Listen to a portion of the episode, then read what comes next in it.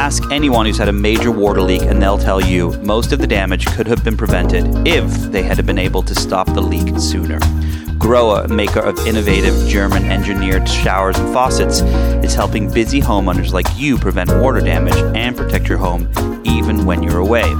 The new Grohe SenseGuard is an intuitive, smart water controller that detects leaks, alerts you via your smartphone, and automatically shuts off your water supply before more damage is done. Protect your home, vacation, or rental properties with Grohe SenseGuard and quickly stop water damage before a drip becomes a flood.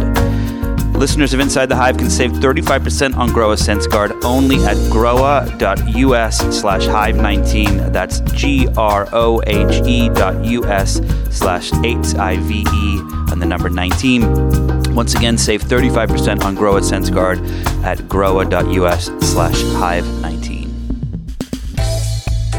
Welcome to Inside the Hive. I am your host, Nick Bilton, and I am also the guest this week. And I'm going to be interviewed by the none other than John Kelly. John. Yeah, Nick, we're gonna we're gonna change things around this week. I'm sick of hearing your voice. No, that's not true. Mm. Um, we are doing what Bill Simmons calls an emergency pod because you've just um, you've just published on the Hive a real shit kicking piece of reporting about the final days of Theranos. Uh, we are living in a, a another Theranos moment. It, it seems that wherever you look, uh, people continue to be fascinated by the demise of Elizabeth Holmes' unicorn blood testing company. There's the HBO documentary that's coming out. There's the ABC News podcast. Adam McKay is casting. Uh, Jennifer Lawrence to play Elizabeth Holmes in, in a future movie based on John Carreyrou's book, which has sold 500,000 copies. But you have the exclusive story on what happened in the final days, weeks, and months leading to its demise. So let's get right into it, okay? Let's do it. Let's party. So, Nick, I think the the most uh, exciting and terrifying and just weird part of your story, uh, it begins in September 2017. So, and, and just to to paint the room, as you like to say, by September 2017. Elizabeth Holmes and, and Theranos are in pretty dire shape, right? The Yeah, SEC, they're, they're in big, big trouble. Big big trouble. K- Th- Carreyrou's already been uh, investigating the company for, for two years. You'd written a, a big story about Theranos, the um, the FBI, the SEC. They're all investigating the company. Walgreens, which was basically its only revenue sources, shuttered the relationship. Everyone knows that its blood testing kit, the Edison, doesn't work reliably, and that Elizabeth Holmes's quixotic plan to, to take a pinprick of blood and test for like a jillion diseases isn't going to work. Most people would have given up. They would have settled. They would have worked with lawyers to, to deal with regulators to try and make this all go away. But Elizabeth Holmes had a different plan. Why don't you tell us what she was going to do? So Elizabeth Holmes, in her typical Elizabeth Holmesian fashion, decides that she is going to deal with this situation in a very different way. So in the early days with Theranos, she actually took private jets all, all over the place. She was she used to fly in a Gulfstream jet, and that's according to Carreyrou's reporting in his book.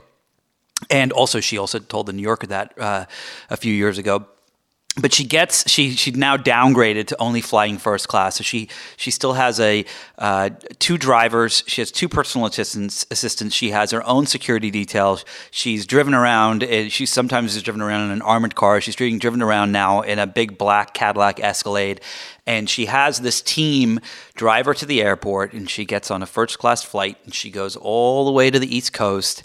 And there she goes to a dog breeder's house and she gets a nine week old Siberian Husky. So she has the name picked out for the Husky. It's called Balto. so, Balto, it's not the cartoon from Disney. The crazy part about the Balto story is Balto is this famous dog, uh, also a Siberian Husky, who in uh, the early 1900s, I think it was over 1925 or so, uh, ends up doing this famous run in Alaska. It's about a 600 mile run from Anchorage to the small little town where people are dying from diphtheria. And Balto, this dog, uh, as the as folklore goes, um, ends up getting them this uh, this medicine that saves everyone and stops the world from crumbling um, to this disease. So there's So a metaphorical decides- quality here, right? This is this total is, metaphorical quality here. So she decides she's going to call her Siberian Husky Balto. And so she comes back to um, Palo Alto and she decides also that Balto is going to go with her everywhere she goes. She's going to follow her through the labs with the blood testing going on, in, in board meetings, you name it.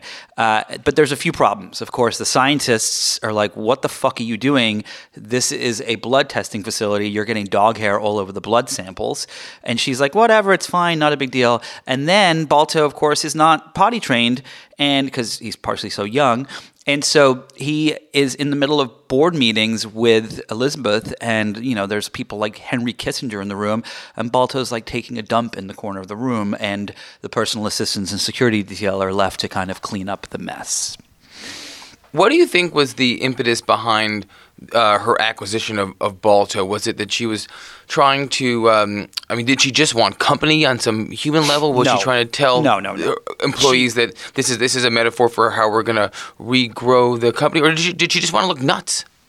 I think it's a little bit of everything, with the exception of the company. I, I, I'm, you know, I've seen pictures of her with Balto, and um, uh, by the way, the Balto story gets crazier, and we'll get to where and how it gets crazier uh, in a minute. But you know, she's she seems to like the dog. She would put it on on her lap and pet it, and it went with her everywhere from home. She was still living at the time in the Los Altos Hills in a 10,000 square foot house by herself. Most of the rooms were empty. Um, as I report in the story, the, there's uh, she has some furniture which her mom had shipped out in a shipping container because Elizabeth didn't buy any furniture, partially because I don't think her brain worked that way. Um, mm-hmm.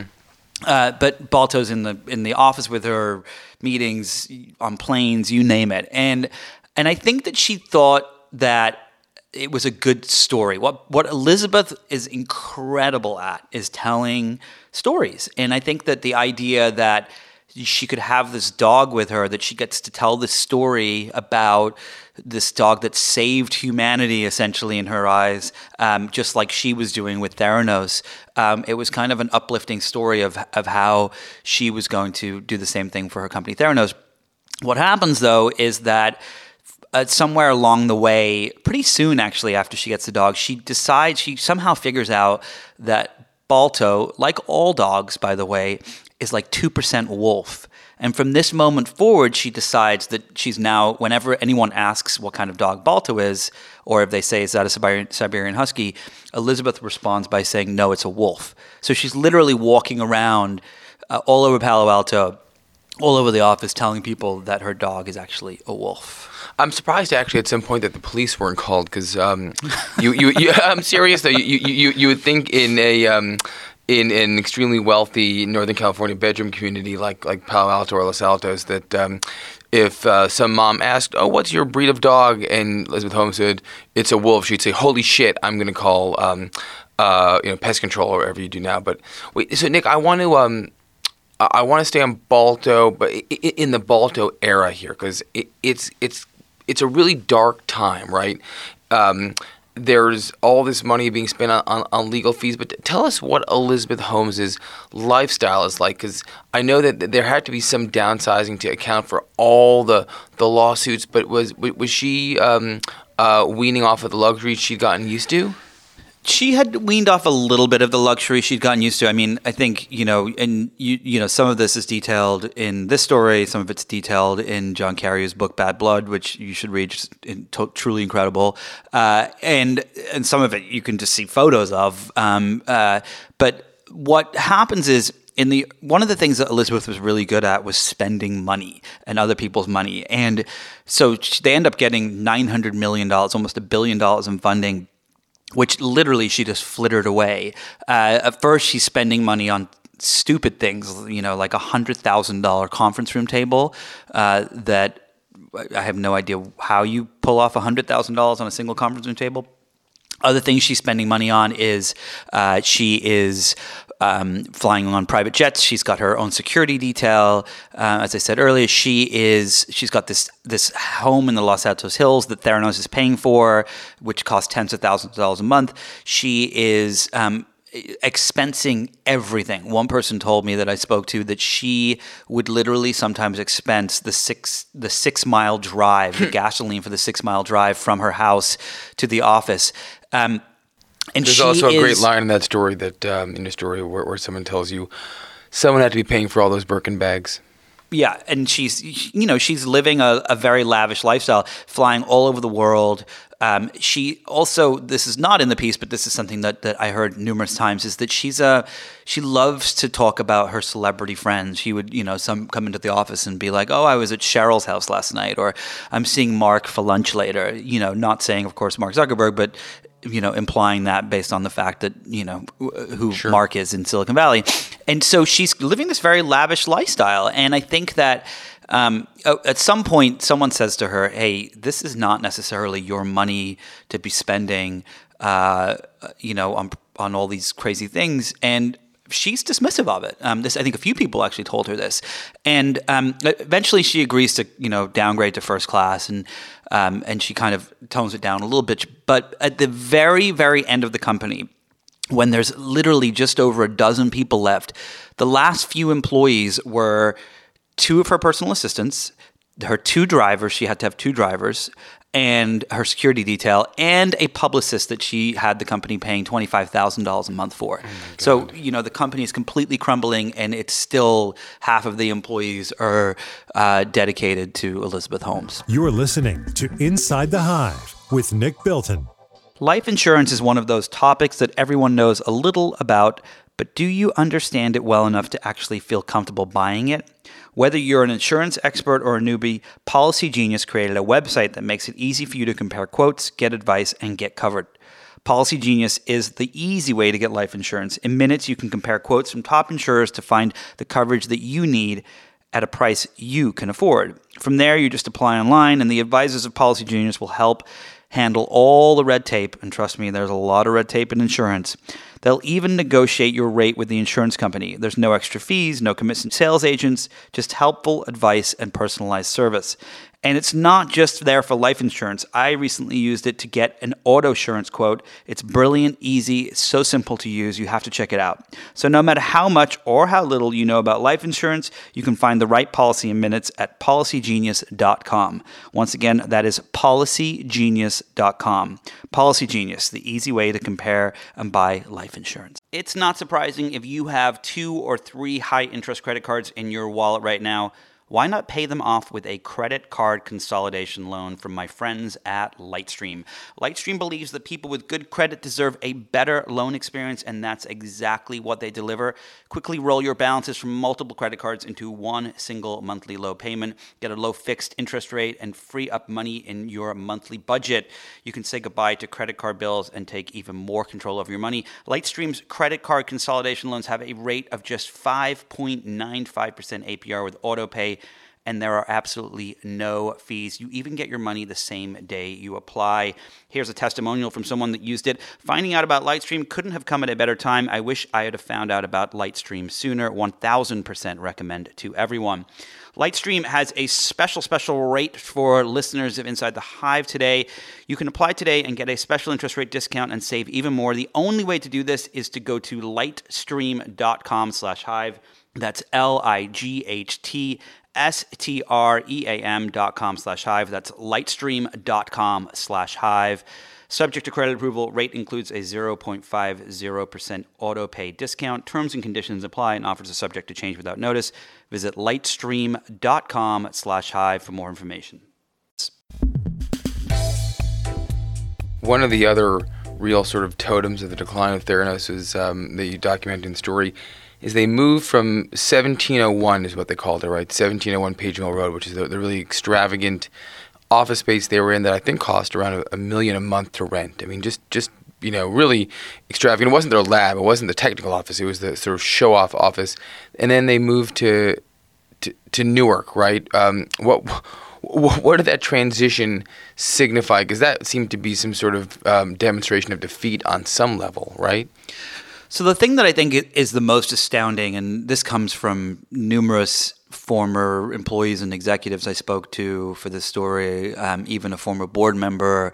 Um, the thing that's so astounding is that, you know, it's it's amazing that, that the company raised almost a billion dollars and spent um, most of it. What's more amazing is that uh, in the last year of the company's life, um, there was $250 million in the bank, and all of it was spent within one year. And uh, by some estimates, 90% of that was on legal fees. There was a point in time where um, I was told by a couple of people that there was a, as many as nine different law firms on retainer uh, representing Theranos, Elizabeth Holmes, Sunny Balwani, her former boyfriend and also um, co-conspirator who ran the company with her. Uh, they all had indemnity agreements with Theranos, so that if anything ever happened, the fir- the company would have to pay for their legal fees. So they're literally going through millions and millions and millions of dollars a month just paying legal fees. They're being investigated by everyone. Uh, they have civil suits, you name it, coming after them, and um, and at the same time, they have this million dollar a month uh, rent for this this building, 1701 Page Mill. They have Uh, you know millions plus for employees and and of course Elizabeth's lifestyle.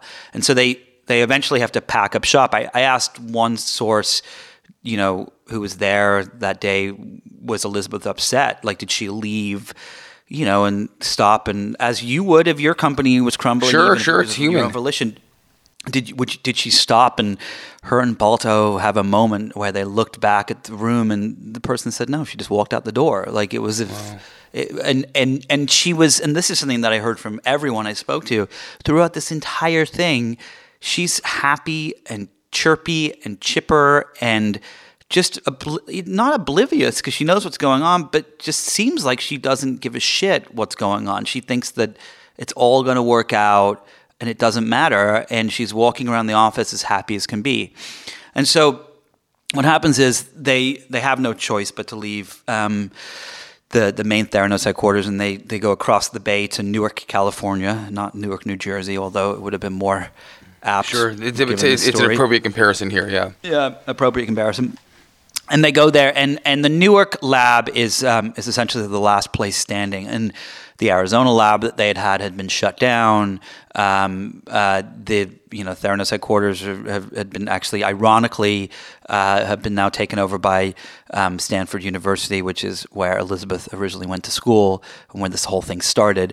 Uh, and they moved to the Newark lab, and the Newark lab is a, if you imagine, a massive, massive building that used to be home to a um, solar panel maker. Um, and so they put some of the lab stuff down there, and then all the employees go up to the to the second floor. And immediately, you know, people have described the Newark lab to me as essentially kind of a little grimy. Someone said it was a shithole. Uh, someone actually said that they were happy they were there because it was like this was the opportunity to stop focusing on the glitz and the glamour that was of the old building with the, the fancy cafeteria and all the fancy furniture and whatnot. And it was like this was the opportunity to get down to business. And so they get there and everyone is sharing these desks. It's like four per four people to a desk. They all lost their offices and cubicles and whatnot, uh, except Elizabeth, who takes a big corner office with uh, Balto the wolf. Dun dun dun. You know, one of the one of the things that people forget about Theranos is, um, you know, look, m- most companies fail, right? And I think that for a long time, some parts of um, there were some communities within Silicon Valley that um, that almost forgave her because they they they didn't they knew you fake it till you make it um, in some degree. Now, that's that's a not something that I think is an acceptable excuse when it comes to a, a biomedical company or or uh, a company that, that purported to do what she said Theranos was going to do. But one thing that is shocking to me that, that you get at in this story is her- accountability to the board. Like, as you said before, she was an extraordinary bullshitter. She raised nine hundred and some million dollars from you know from from people as smart as Rupert Murdoch.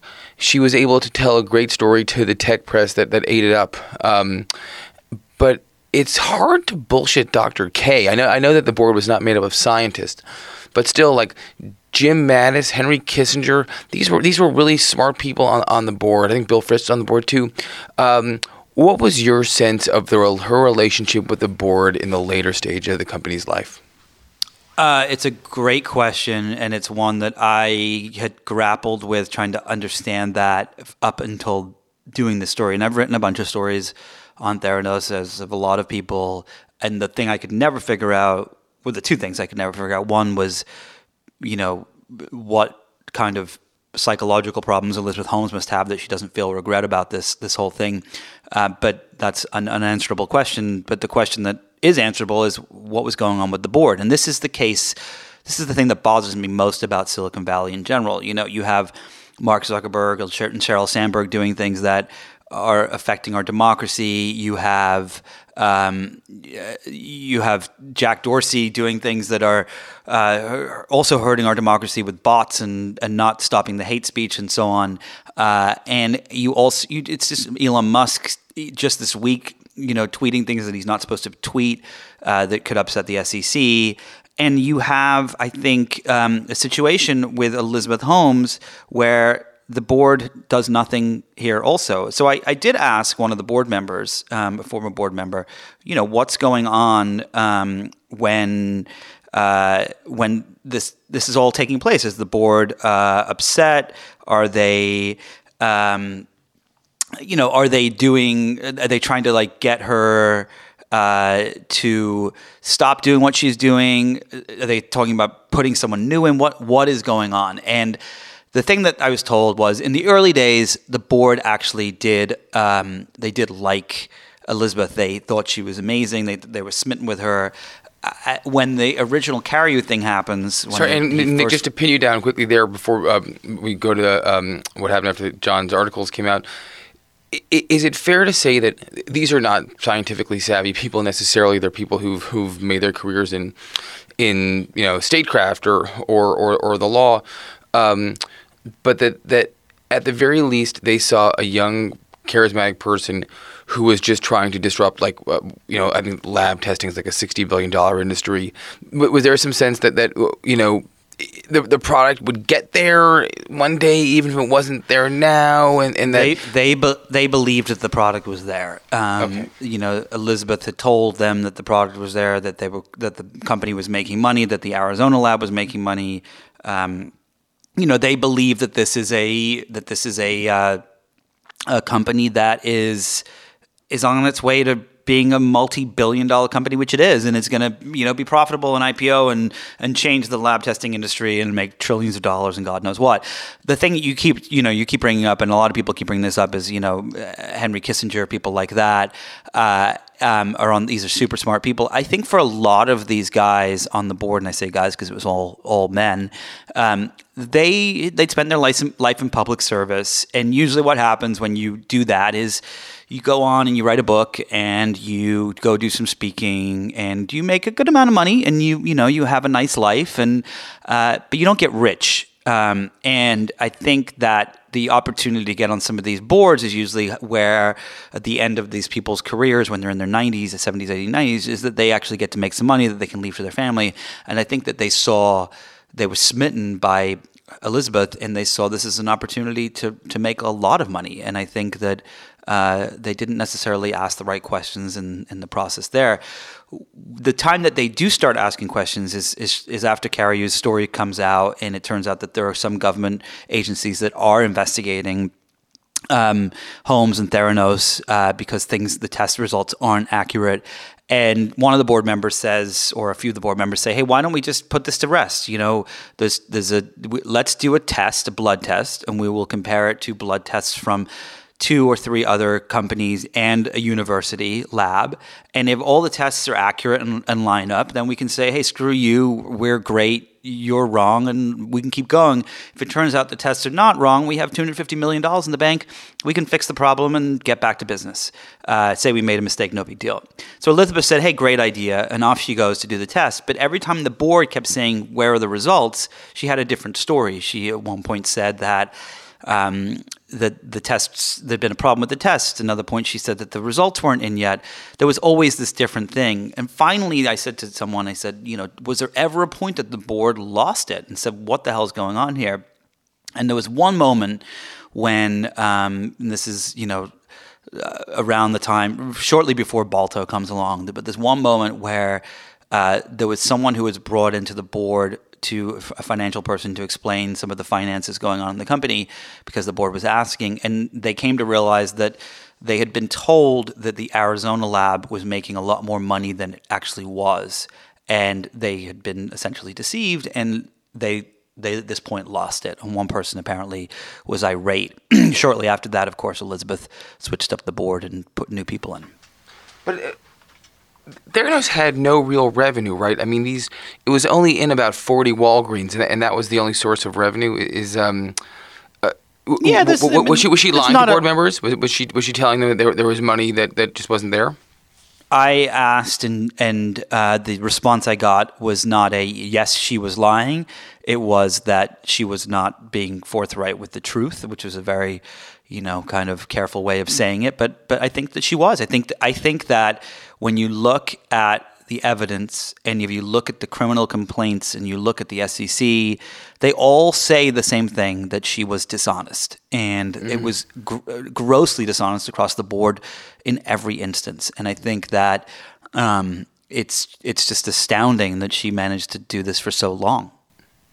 One of the most interesting things in your story, um, towards the end of the, the, the end end of Theranos, um, so now we're into 2018. Um, uh, you know, people are are being, I guess, you know, um, asked to, to give depositions to, to government agencies. They're, they're resigning every day. They're going to that, that famous bar in Palo Alto to have goodbye parties.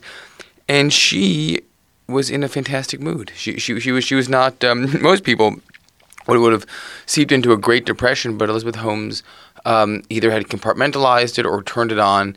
And you um, you describe her in the story as as being like unbelievably perky and, and, and, and friendly to colleagues and uh, acting as though nothing had happened. So the the company is is yeah at this point. So I'll go back to when they get to the Newark lab. They you know all the employees are there, and uh, the one thing that's interesting about Theranos is they uh, Elizabeth and Sunny Balwani, um, her who had now been pushed out of the company at this point in the for years had given speeches in front of the employees, often in the cafeteria. And you have people in lab coats and you know scientists and and physicians, you name it, all standing around listening to to these speeches, and engineers and and PR people and, and everything, and lawyers. And they would always end. They would often end these speeches with a kind of mm. chant. Like at one point, there was a chant about a competitor where they led the chant with fuck you in the competitor's name. When John Carreyrou had first put out his story um, uh, in 2015 about um, all the problems at Theranos, uh, Balwani led a, a chant that Elizabeth was involved in and everyone else got involved with, with it was fuck you, Carreyrou, um, uh, his last name. And uh, everyone cheered, and it was just a part of the company's DNA. And so when they get to the Newark lab, and they're very clearly kind of running on fumes as far as money goes at this point, uh, Elizabeth manages to uh, to to secure um, money. So she holds a big all hands meeting, gathers everyone around, and she says, "It's great, great news. Uh, Fortress, the hedge fund, is going to is going to give us a hundred million dollar loan secured against our patents and investments and this, that, and the other. And um, it's you know we have a, a, a new runway of a hundred million bucks to fix everything, uh, and." She stops the speech and it's dead silent, like not a squeak, not a breath, nothing. And you all think it's because people, her colleagues, thought that she was stupid. They, they, they, they hated her. They didn't no, they trust her just were so. They just they they were so sick of the fact that, first of all, they they just at this point knew that that this was never going to get fixed. That that Right. she, you know, they're watching this person who is her back's up against the wall, like shit's falling apart everywhere. The seams, the boards leaving, the, the t- millions a month in legal fees, you name it. And she, what does she do? She goes and gets a dog that she brings to the office that she starts calling a wolf. Like there, she, she's walking around. Everyone's you know completely depressed. They're being asked to give depositions to the FDA and the SEC and this, that, and the other. They're all terrified that that you know they've got lawyers. It's just pure craziness. And Elizabeth is wandering around like it's her birthday and hugging people and smiling and laughing and you know offering to find them jobs and it, it just just crazy and and I think they're just at this point they're just fed up and so she gives the speech and they're like no one says anything and Elizabeth's shocked because in her mind they should all be cheering like we're all in this together we're all on this quest from you know Anchorage Alaska with Balto to save save the universe and and everyone was just they were done. And she said, "Does anyone have any questions?" And again, it was just pure silence. Um, and I think you know after that, you know, people really started to leave the company. As you mentioned, they, um, there's a famous uh, bar in Palo Alto called Antonio's Nut House, and um, it's famous because it's where all the it's a total shithole. I've been there before. There's a, there's a gorilla in the middle that serves you. It's not a real gorilla, but it serves you uh, uh, peanuts. Um, you know, it's like the tip. Your t- it's, it's a diviest dive bar you could imagine, and you know Mark Zuckerberg and Apple a dive bar in the uh, richest um, uh, Yeah. square mile of God's green earth. Yeah. Yeah, and it's I think the irony is is like you know people like Zuckerberg. Uh, I've been there with some people from Apple and Google and places like that. Like they go because it's like they're just like us, you know. And so, but a lot of the times because it's this dive bar that's become an, an icon in, in the valley, people have going away parties when employees leave to go to other companies. What happened with Theranos in the last year is you could have shown up there any night of the week, and there would be a going away drinks thing for someone uh, who worked at that company. Uh, people were leaving in such droves. What was the the, the vibe of um, the people that you've talked to who've left Theranos? Have they, have they been blackballed by their experience there, or is there so much volatility in Silicon Valley that they just move on? I'll say I'll say two things. Um, one is, uh, and I and I said this to the, one of the sources I spoke to first, and then went back to later after I spoke to several other people. But one of the things that is consistent uh, is people. I- People hate Elizabeth that used to work for her. They they have such anger towards her. They feel so slighted by her. They think that she was that she screwed up their careers, their lives, that she lied, that she didn't care about anyone but herself. And people are really angry at her, um, and justifiably so. And the reason for that is, and this is a consistent thing I heard. Um, most people who worked for Theranos have been unable to find work, um, especially those that were there at the very end.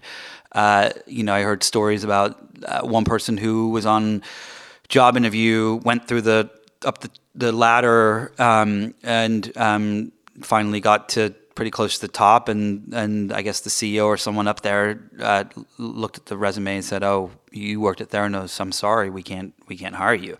That's like a that's that's a bad look for us. Another person who was working at a company who someone you know people found out they worked at Theranos and they were asked not to work there anymore. You know things like that that have happened.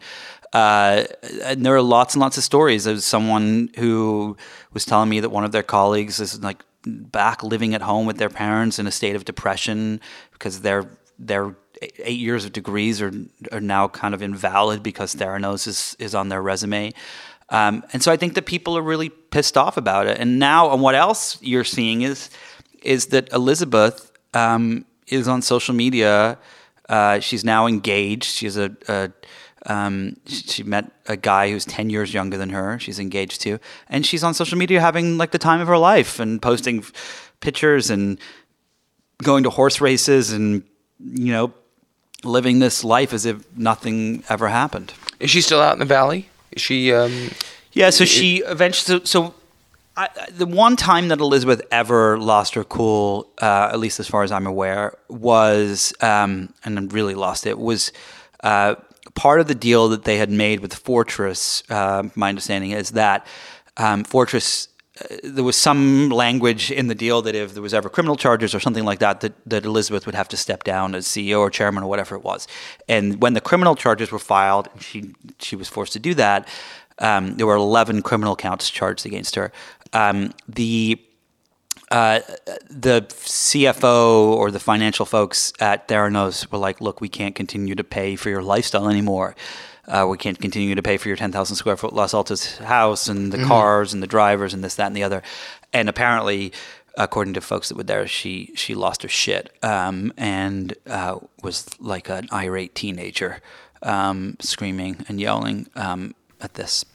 But that's interesting. So, so your story ends, um, uh, you know, at least chronologically, um, to some extent, with you know the end of Theranos. So, so but Elizabeth Holmes uh, gets Balto in September 2017.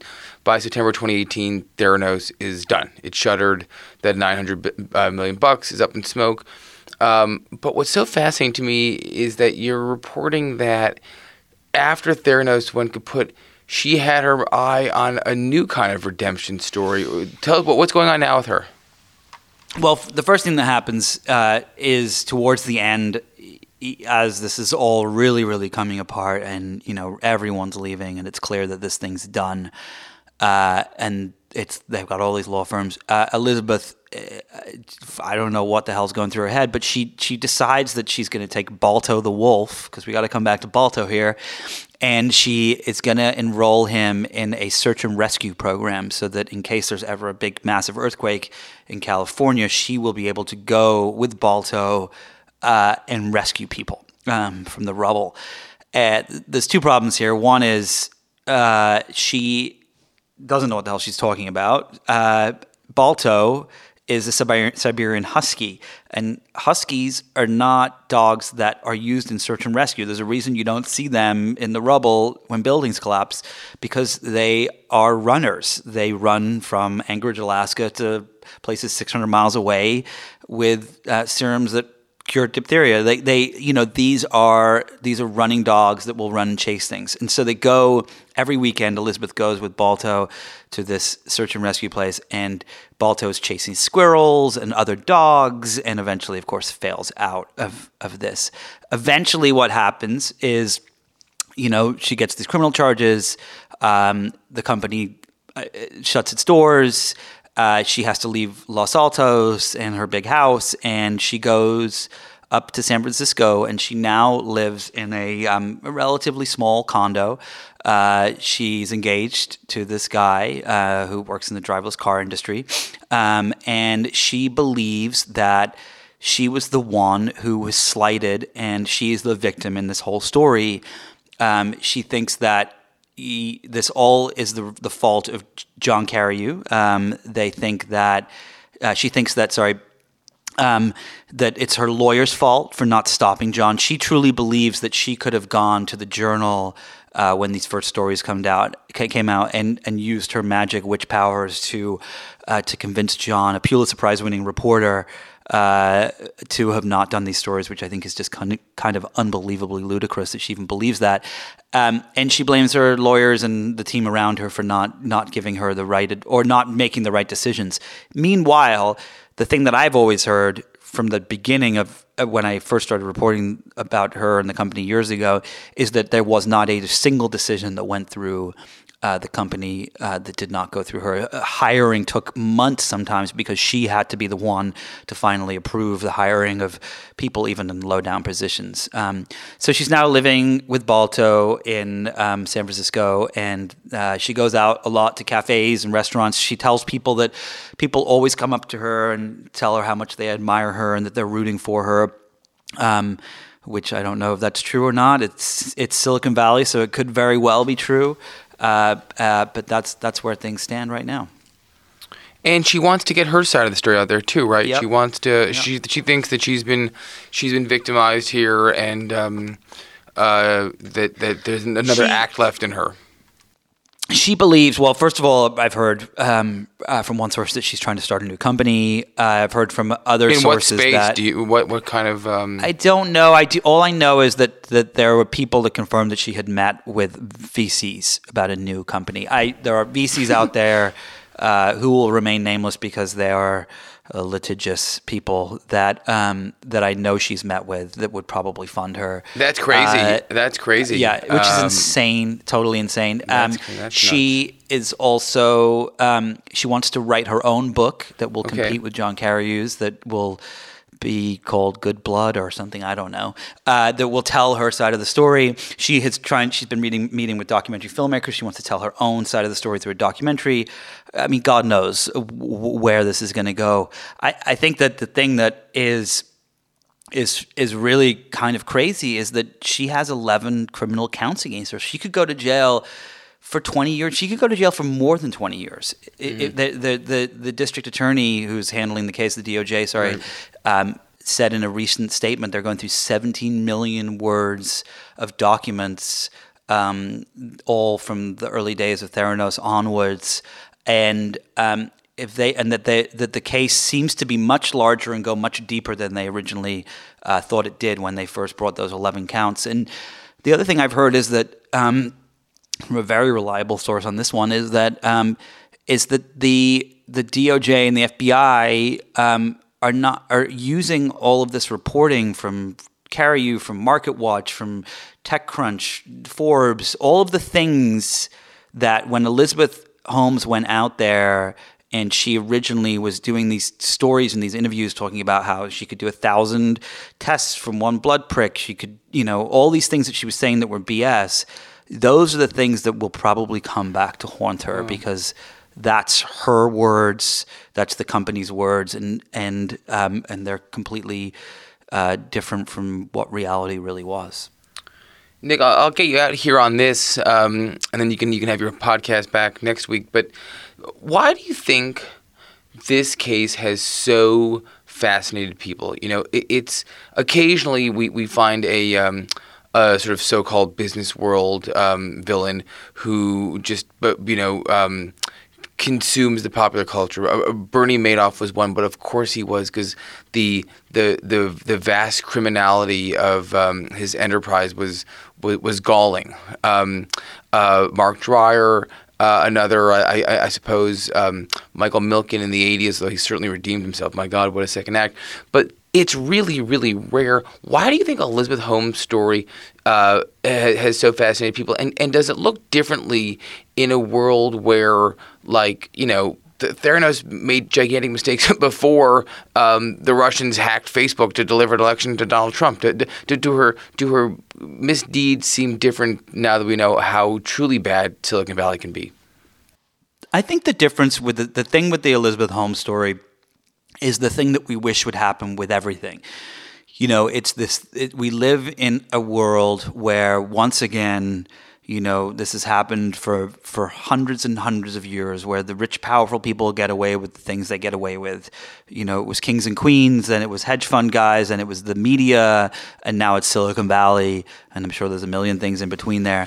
Where people Me, me Too is that, part of that too, by the way. I think that that's part yeah, of Me the, Too is um, part of that. yeah, Black Lives yeah. Matter is part of that. yeah. We, we live in a world where people have gotten away with things um, for so long that we all knew was unjust. And and you see that happening in Silicon Valley. You see Mark Zuckerberg and Sheryl Sandberg not suffering zero reprisals for all the things they did that led to um, the, uh, the, the fake news and the rise of Trump.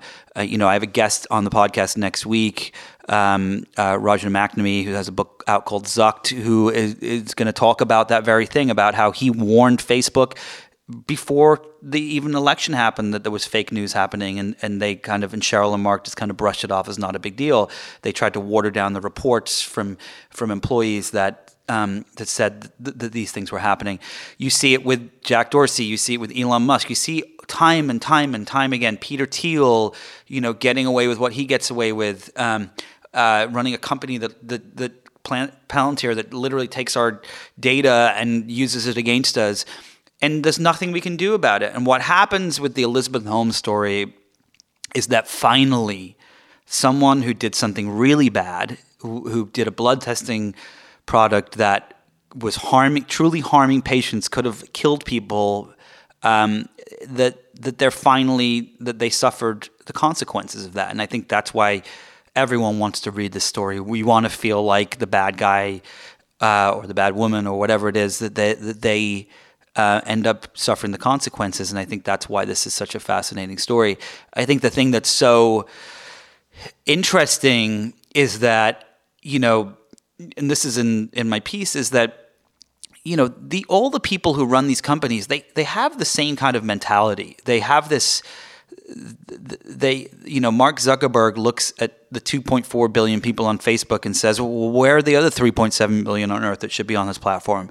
You know these are people who they they have kind of psychological problems where n- nothing is ever enough. Being the richest man on earth Jeff Bezos is not enough. Um, he still treats every single day like it's the first day of, of work for his company for Amazon. And I think that um, you know we we all can't do much to stop this from all happening. Uh, and then here's an instance where we did. Well, on that bright and, and chipper note, um, Nick, I'll, Well, I'll let one- you out of your own podcast. There's wait. There's one other thing that I think that that, that, that we we forgot to mention, which I think is actually pretty funny. Is there's a part in the story which where I kind of talk about all the crazy shit about the all these CEOs. They, the the thing that I find so fascinating is that all these CEOs in Silicon Valley have these these very bizarre quirks. Uh, and they they have them because they want to be they, they want to be separated, even though they're like of the top echelon of of humanity and and the most powerful people on earth. They, it's still not enough for them. And so, like Steve Jobs used to wear his black turtleneck and um, uh, and try and park in handicapped spots and was a fruitarian. Mark Zuckerberg had this phase where he used to kill his own animals that he would eat and taser them and then shoot them with a some weird gun. Yeah, you had uh, you have uh, what's his name Thiel who allegedly uh, talked about drinking the the blood of young people to to be able to live longer. Uh, the CEO of Nintendo who walks around with a he walks around with a, uh, A measuring tape measure, right, yeah. so so he can measure. He he guesses the size of like a table or a chair, and then measures it to see if he's right. And if he's if he's wrong, he like goes. He he like he's very upset with himself. And then you've got Holmes, who's like who kind of encapsulates all of these weird quirks. She's like she wanted so badly to be to be famous, to stand out, to do all these things that um, you know she starts wearing the black turtleneck. She's she only drinks weird green juices. She um, you know she goes through all these bizarre things and um, and and eventually gets a dog called Balto that she tells everyone is a wolf. So We'll see where it goes. go. Nick Nick Bilton, thanks for appearing on Inside the Hive with Nick Bilton. it, was a, it, was a, it was a real pleasure to have you. Uh, You're fired. For, uh, I'm, I'm hijacking this show. thanks for being the host of the podcast, uh, John Kelly, and uh, be sure to check out the story on Vanity Fair's Hive. Thanks to my guest today. Uh, that's me, Nick Bilton, and of course, John Kelly for being the host. If you enjoyed this conversation, be sure to listen and subscribe to other great episodes of Inside the Hive with Nick Bilton. There are lots and lots to listen to in the archives. You can find these, of course, on Apple Podcasts, radio.com, or anywhere you get your podcasts. And don't forget to leave a review while you're there. Thanks to the folks at Cadence 13 for their production work, and thanks, of course, to my sponsors this week. Groa and Policy Genius. Please support them the same way you support this podcast. I will see you all next week for another exciting episode of Inside the Hive.